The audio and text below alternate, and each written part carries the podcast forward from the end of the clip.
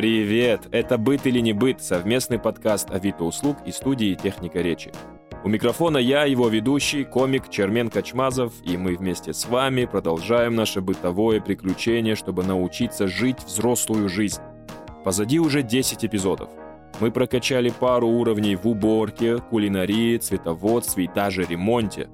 И легко справимся с любым боссом, будь то приготовление супа, битва с мусорным монстром или тараканий король какой-нибудь. Ведь теперь у нас есть сакральные знания о быте, вроде того, что лимонная кислота – решение многих проблем. А без кого мы бы это не узнали? Конечно, без великих мастеров, которые приходят ко мне в студию. И сегодня со мной в студии столяр Антон Кириченко. Для слушателей, для меня в частности, в самом начале просто, чтобы раз и навсегда разъяснить. Столяр и плотник. В чем разница? Один изготавливает, один работает с древесиной, а другой он устанавливает двери, прибить может что-нибудь, какую-то полочку. Это плотник. Это плотник. Столяр — это который именно работает с древесиной. Обрабатывает просто кусок доски с обзолом и делает из него красивые, качественные вещи. То бишь, столяр — это тот, кто непосредственно изготавливает саму вещь, а плотник — это человек, который может эту вещь прикрутить, завинтить. Совершенно верно. Хотя, естественно, что столяр, скорее всего, тоже может это сделать. Так-то да, в любом случае. Уверен, что если ты можешь из куска дерева сделать арбалет, то, значит, ты можешь и дверь присобачить к... По большей степени один работает в цеху, другой работает в полях. Кто работает в полях? Плотник. Плотник в полях. Который ходит а ты по в цеху. квартирам. Столяр работает в цеху в основном. А бывает вот этот переход, типа ты сначала плотник-плотник, а потом столяр. Почему нет? Мне сейчас хочется сделать себе полку для своих книг и графических романов. Что мне для этого потребуется? Пошагово базовый вариант, не декоративный, да, просто вот полка, которая будет держать крепко мои прекрасные анимешные штуки вот эти все. Для начала надо в любом случае определиться с типом полки. Какой ты внешний вид хочешь. Это будет прямая на уголках, либо вот как ты рассказывал, ромбиками. И от этого уже отталкиваться, что ж мы можем сделать в домашних условиях. Древесина тоже ж, она обрабатывается на крупных станках для того, чтобы получить качественную какую-то вещь. Понял. Давай, чтобы каждый слушатель мог это попробовать, определим какой-то все-таки не финтиперсовый вариант. Финтиперсовость потом обсудим. Базовый вот такой обычный прямую полку, которая просто держит на ней моих анимешных девчонок. Надо решить теперь, э, из чего мы Из будем чего? делать. Это будет доска, либо ламинированные ДСП, которые вполне можно купить сейчас во многих строительных магазинах, либо на рынке. А какие у нас вообще дела с ценами тогда? Если купить э, небольшую полочку с ламинированной ЛДСП, это будет в районе 300-400 рублей. Если мы будем рассматривать какую-то древесину, многие древесины придется поискать. В магазинах строительных не все есть. Какая-то липа, альха, что-то может и будет. В районе снова же 400-500 рублей будет доска. Если более благородная древесина, дуб, э, Дуб нравится мне. Дуб. интересная фракция древесины, пористость. вот. Блин, дуб фракцию Эффект. имеет какую-то свою. А скажи, самый дешевый вариант среди древесины как материала? Сосна Сосна самый дешевый. самый распространенный в нашем регионе, и поэтому самый дешевый. Сосна, либо это будет ЛДСП, ценовая политика плюс-минус одна и та же в районе 400 рублей, полочка, вот, грубо говоря, основа нам обойдется. Но мы не будем брать сосну, наверное, да? Мы возьмем дуб. Ага. Я выбираю дуб. Дубовую доску придется еще поискать. Поискать? Леруа Мерлен его, к примеру, не будет. Я не могу понять, в России строитель- дубов не осталось, что ли? Россия! Ну ты чего? А, а где? Откуда Большой можно? выбор древесины на рынках, которые еще остались на данный момент. Рынки. Можешь сказать один-два каких-то вот самых, куда бы ты сам пошел, если бы тебе вот нужно срочно закупить какую-то древесину. 74-й километр МКАДа Название не помнишь. 74-й километр МКАДа, там есть рынок с древесиной. Там есть большой строительный рынок и много чего там есть. Я думаю, если так написать, то Яндекс точно тебе поможет. Допустим, мы съездили на рынок, нам повезло с Антоном. Во-первых, мы перекусили вначале, да, в хорошем настроении на рынок приехали, купили древесину, которая была нужна, купили дуб. Что делать дальше? И вообще, просто можно вслепую дуб купить, любой вот огрызок дерева, или как-то по ширине, вот это все, по длине, или как это вообще? Но длину полочки тут все-таки какая нам необходима, от этого надо уже плясать. Вот по ширине тут немножко сложнее. Широкая древесина, у нее есть сердцевина. Дерево, как известно, это все-таки живой материал, спустя года все равно его крутит, играет. И если взять широкую доску, ее в течение года перекрутит, на нашей полочке ничего стоять не будет. Здесь единственный вариант, либо узенькую покупать, покупать доску, делать узенькую полочку, либо нужно уже специальное оборудование. Древесину нужно будет распускать, клеить, строгать, фуговать, после этого уже приводить в финишное состояние. В домашних условиях тут, я думаю, мы не справимся. Звучит как когда тебе говорят, что нужно, чтобы жениться. Там, типа, надо на свидание ходить, быть вежливым, не изменять. И вот это такой, что-то не хочу я уже жениться, по-моему. Да пускай просто, что, книги и книги, пускай просто на полу стоят и все. Зачем вот прям полка нужна прям? Предлагаю выбрать не сильно широкую узенькую доску. Сильно так. извращаться не будем, чтобы не покупать много инструмента. Тут ага. же декоративный край какой-то узорчатый, нужен уже фрезерный станок. Можно снова же отшлифовать и оставить ровный острый угол.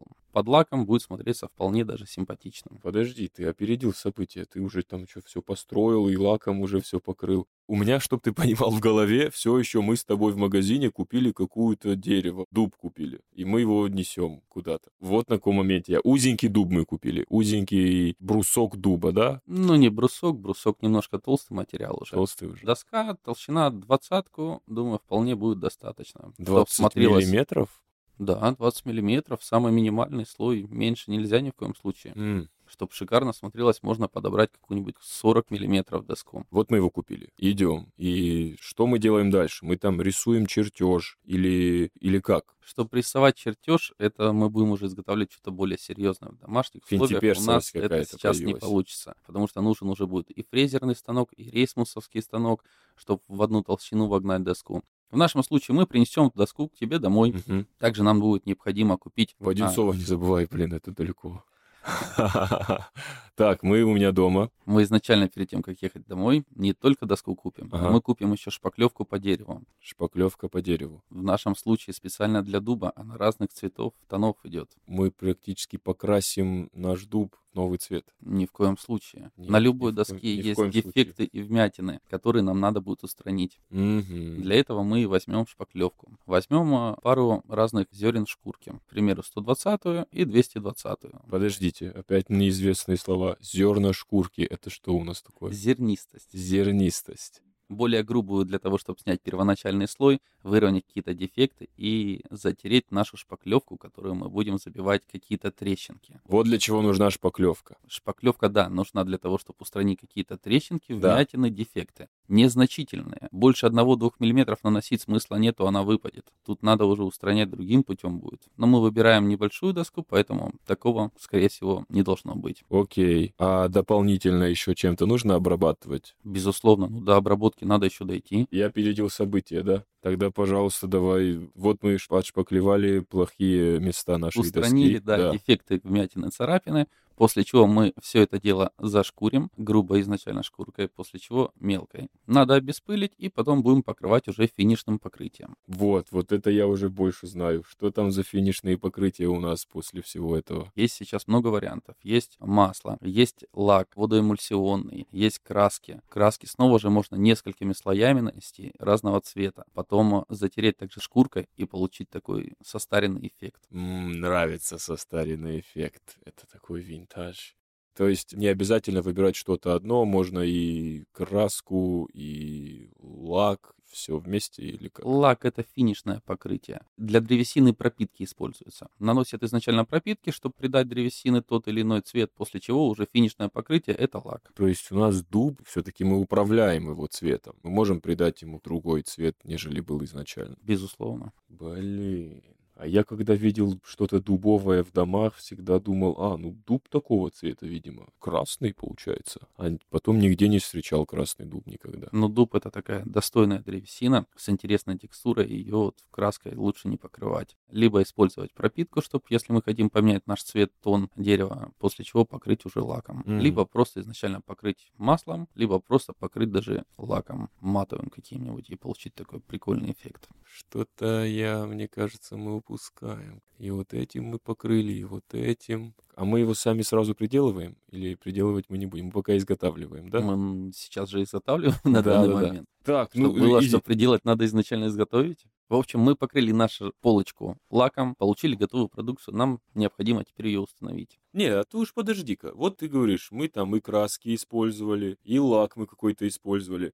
А это все вообще что за средство? Во-первых, мы это все не использовали. Экологичные Нужно- это средства или не экологичные? Чего это мы будем так сразу перешагивать и не затрагивать этот важный вопрос? Потому что это же все, что токсины, неприятели вот эти, это же надо в маске быть, получается, при обработке, или как? Если мы выбрали на водной основе э, водоэмульсионные какие-то лаки, маска ни к чему, вполне мы можем делать это в помещении. Единственное, надо понимать, да, если это какой-то тон мы даем, то у нас руки тяжело будет довольно отмыть. Если мы выбираем какую-то алкидный, либо еще с добавками разными, в квартире даже, наверное, не стоит, потому что запах будет стойкий, часа Ага. 3-4 обеспечено.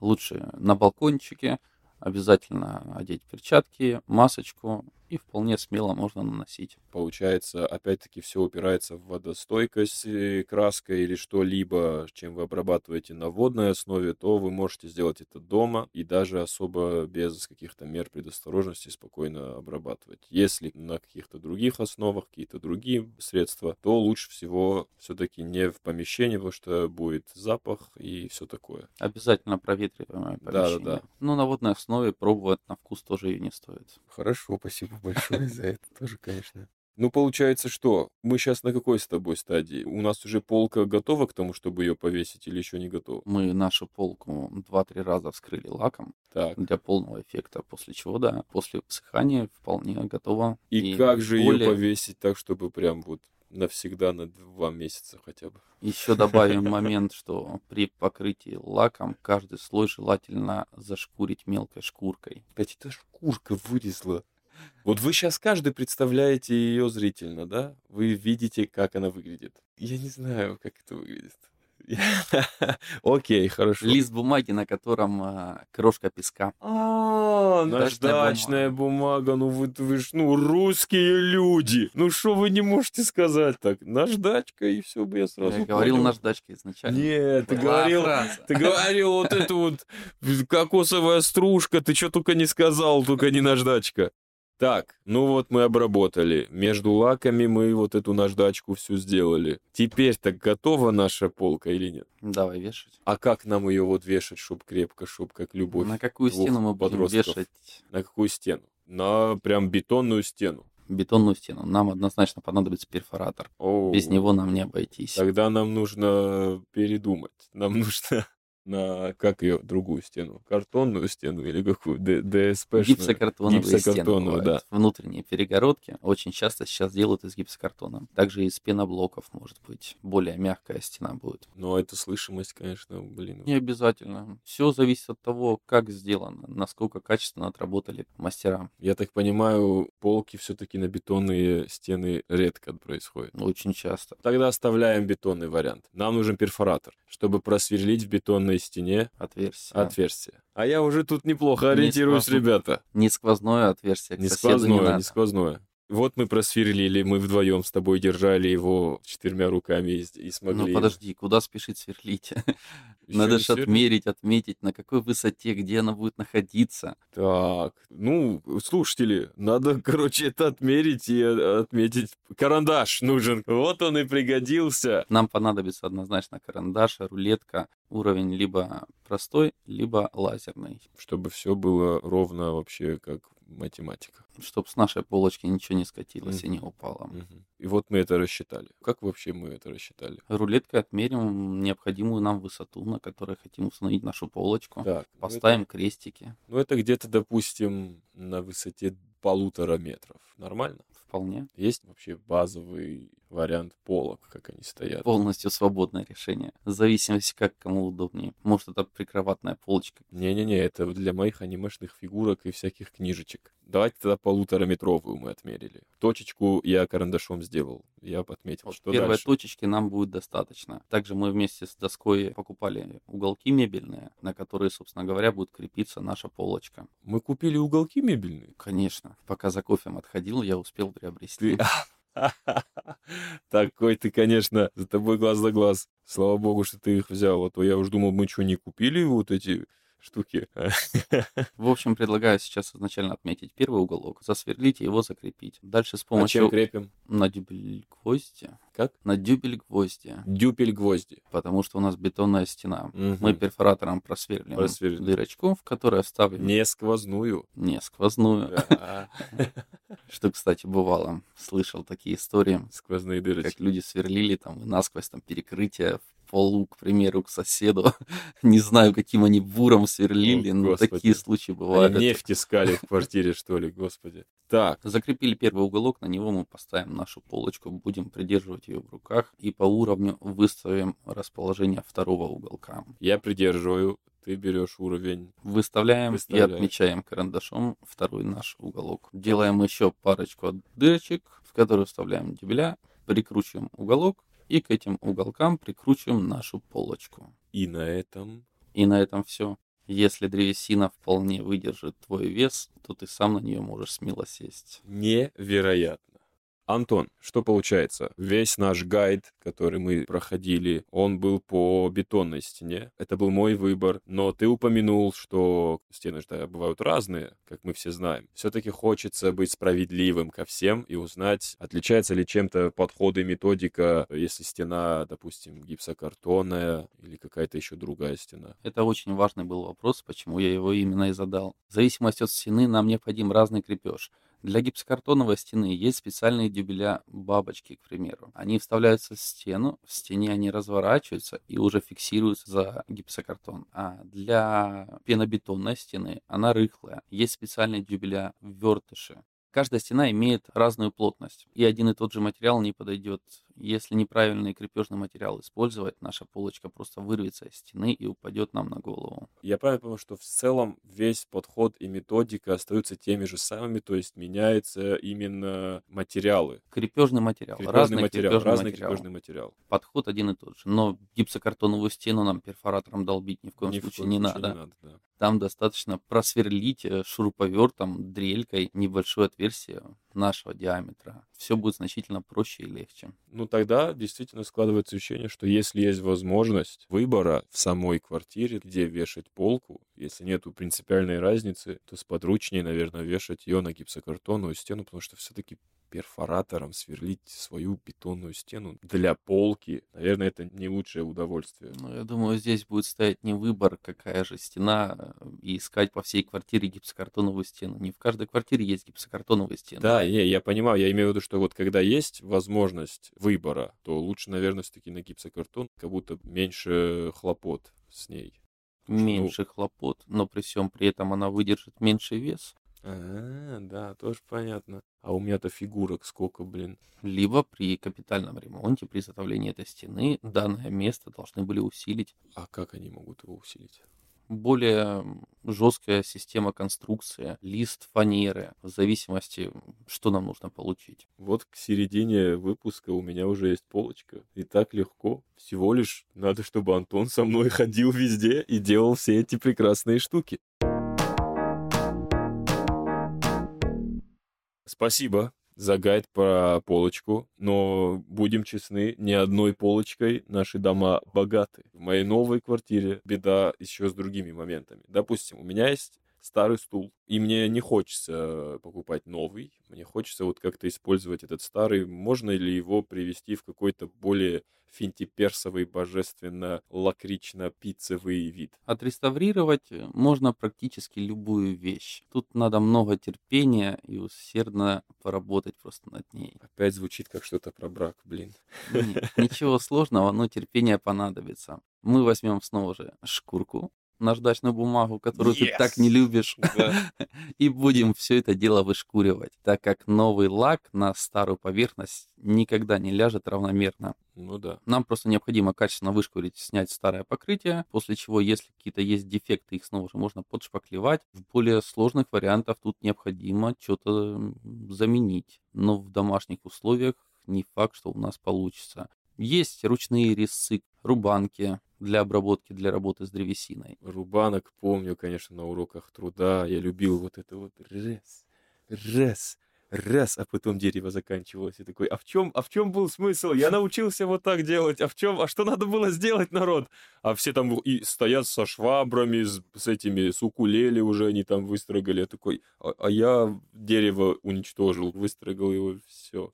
А что, помимо того, что нам пригодилось с полкой, пригодится с реставрацией стула? Здесь даже все проще. Нам необходима наждачка и лак По факту с только это? кисточкой, которым мы будем наносить наш лак. А у тебя был такой опыт, что ты не просто отреставрировал стул, а реально сделал из него принципиально другую вещь? Из стула старого сделал стул вообще другой, визуально отличающийся полностью. Если это был деревянный стул со спинкой, с Безусловно, это мягкой, деревянный стул со спинкой, как ты угадал. с мягкой спинкой, да? Да-да-да. Ну, с Вот. этой прокладочкой для спины. Заменить другой тканью другим цветом, внешний вид уже абсолютно будет другое изделие. Но это все равно как будто бы не, не гиперпреображение, да? Бывают же разные, допустим, спинки. Бывает вот эта тонкая спинка, где ты вот прям вот так должен сидеть. А бывает вот это немножко полукруглая, вот это когда ты можешь так прям развалиться, одну руку вот так, как будто бы ты тот самый детектив, который пару уже дел раскрыл. Ну, из старого стула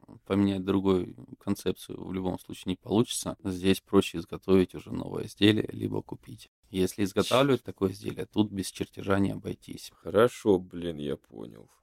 Ты рассказывал лайфхак про полочку, что можно наждачками вот так и покрытиями разнообразными все вот это дело привести к около винтажному состоянию и цвету такой старины. Какие есть моды для стула, чтобы вот э, придать ему еще более какой-то изысканный декоративный вид, дизайнерское и какой-нибудь ноу-хау? Тут, я думаю, придумать вариантов множество можно. Белый с черным, покрыть изначально древесину белой краской, сверху черной краской, черную краску зашкурить, но не полностью, чтобы у нас проступил белый цвет. И у нас будут такие черточки, полосочки. И уже будет непонятно, этот стул черный в белую полоску или белый в черную полоску. Здорово. Ну, если больше нету никаких, помимо лайфхака с цветом двойным, может, есть какой-то еще вариант? Что-то, может, топором рубай какие-нибудь Амара Хаяма выстрогать на нем, не знаю. Ну, для стула данные варианты, боюсь, не подойдут. А как вообще вырезать, например, на стуле что-то? Условно, я был в гостях, и у них типа стулья, это, видимо, была отсылка к чему-то. У них стулья были пронумерованы, типа 12, 11. Это было именно как будто бы, как это сказать правильно, выстрогано, что ли? То есть Вырезано. Вырезано, да, В вырезано. древесине было вырезано. Можно разного узора даже сделать рисунок. На задней спинке льва вырезать. Львы, да, львы, это здорово, обожаю. Потом кристалликами обклеить их. Да. Чтобы вырезать какой-либо узор, нам понадобятся резцы. Это такие маленькие стамески, треугольником формы, закругленной формы, нож столярный с толстым лезвием. Нанести карандашом необходимый узор рисунок, после чего приступить к вырезанию. Но тут понадобится очень, очень много опыта. С первого раза, боюсь, красиво не получится. да, Древесина жесткий материал. Дуб, между прочим, который выбрали на полку, это один из самых твердых материалов. Даже липа для резьбы по дереву более податливая, более мягкая. Получается, можно на липе сначала научиться вот это все, потом уже на дубу, на дубе и на дуба делать свои э, Но на старом стуле, когда дерево уже пересохшее, здесь Ага. будет крайне тяжело, Тяжело что-либо будет. сделать. И очень-очень надо аккуратней, чтобы она не лопнула, не треснула. Мгм. Если, допустим, вот я решил, что уже наловчился, и решил вырезать на своем стуле, допустим, какой-то орнамент, какой-то символ, и вот чуть-чуть рука дернулась, немножко попортил, помарочка какая-то, что можно сделать, помимо того, что представить, что я так и хотел? Но в любом случае это ручная работа, она не Мгм. может быть идентичной, если ты несколько узоров делаешь. Это не станок, ты делаешь это рукой. Отличия так или иначе они будут. Если допустил какую-то грубую ошибку, здесь надо творчески подойти и придумать вариант, как изменить узор, чтобы это стало эффектом. Типа таким решением автора. К сожалению, да. Если на стене мы делали бы штукатурку, накладывали слои, мы могли бы наложить заново, с древесиной не Ну да, получится. понятно. Вот такая ситуация тогда. Ты понимаешь, да, мы уже переходим в стадию подкаста, когда я просто пытаюсь поймать тебя на том, чтобы ты не смог из него выбраться. Вот такая ситуация. Есть, допустим, деревянный обеденный стол, да? Мгм, Вот он у нас есть, который многое видал, Моя тетка на нем танцевала пару раз, потому что она празднует Хануку, а Ханука у нас очень жесткий праздник. И вот на нем есть въевшиеся пятна от еды, царапины, сколы, вмятины. Не хочу выбрасывать, так как танцы моей тетки как бы. Хочу оставить стол как его, так сказать, вылечить, как его привести в вид дефиле, чтобы он мог прям по подиуму ходить, как это все зафиксить. В данном случае нам без фрезера никак не обойтись. Брэндон Фрейзер нам понадобится, я так понимаю. Нам будет необходим фрезер. Он есть в каждом строительном магазине, есть попроще модели, так. в районе 3-4 тысяч можно приобрести. Есть более серьезные аппараты, уже профессиональные. Необходимо а... подобрать нужные фрезы. Фрезу для выборки, фрезу для окантовки нашего края. Самые грубые части на столешнице мы их будем выбирать фрезой и новым куском древесины будем подтачивать и вставлять. После чего мы их срежем, зашлифуем, зашпаклюем, чтобы получить новое целое основание. А изначально, так же как и со стулом, мы будем вышлифовывать, снимать полностью старое покрытие. Это все, что мы будем делать? В целом, да. Получается, вот все эти озвученные методы, которые ты рассказал так здорово, они подходят для всех типов предметов, и для дверей, и для вот, ну, все, что, в общем, из дерева, все под это подпадает. Табуретки, шкафы. Да, да, абсолютно верно. Все, да. Много терпения, много усердных работ. Ладно, Антон. Ну вот получается, возвращаясь опять-таки к реставрации, да, каких-то предметов старых, мебели, это же все предполагает творческий подход, так, чтобы вещь стала выглядеть, типа, приемлемо и актуально в интерьере. Где этому всему учиться? Ты же не мог просто взять и сразу вот все уметь. Где черпать и знания, и творческие порывы в том, чтобы из деревянных досочек сделать произведение искусства на кухне. Где учиться? Да я не знаю, где учиться. Есть ли сейчас вообще такая профессия? Это вымирающая профессия столяр. Тогда просто отталкивайся от своего опыта. Откуда ты черпал вот эти знания и навыки? Это же довольно действительно творческое мышление должно быть у человека. Как ты и говорил, чтобы подойти искусно к помарке какой-то при вырезе на дереве, нужно обладать творческим творческим складом ума. Лично я, как набирался опыта, я да. в свое время, учась в техникуме, попал совершенно случайно в столярный цех подработать, чтобы у родителей не брать денежку. И как-то в этом столярном цеху довольно долгое время задержался. По финалу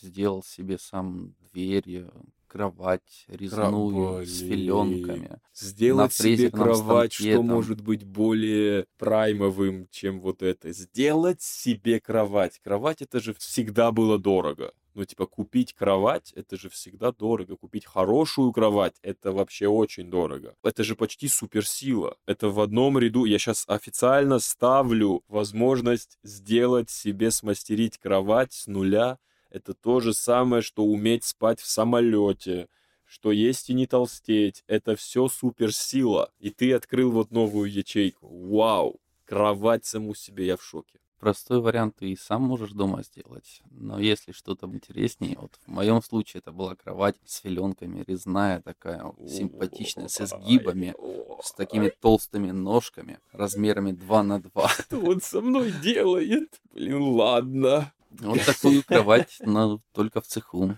Тут необходимы будут большие станки для того, чтобы отстрогать, распилить, отрисмусовать в один размер, фрезерным станком создать филенки. Уверен, ты уже женат, Антон.